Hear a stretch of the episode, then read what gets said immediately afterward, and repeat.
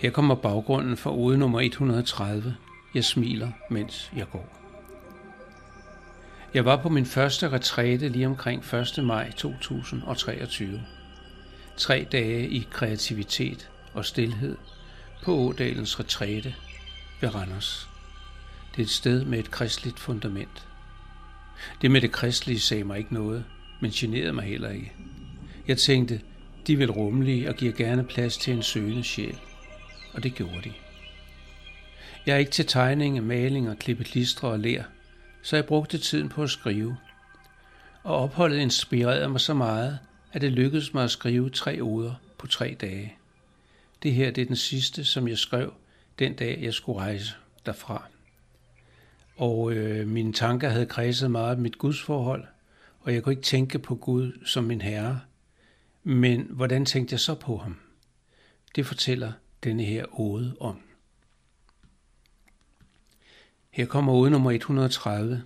Jeg smiler, mens jeg går. Gud er ikke min herre. Han bad mig om ikke at se ham sådan. Han ville være min ven. Egentlig nok mest, fordi han mærkede, det var det, jeg ville. Han tænkte, det vigtigste er forbindelsen, samhørigheden, den gode følelse. Det er deraf alt godt opstår. Og jeg tænkte, han er godt nok mægtigere end jeg, men selvom jeg føler mig godt tilpas sammen med ham, så kan jeg undvære ham. Det har jeg gjort i masser af år.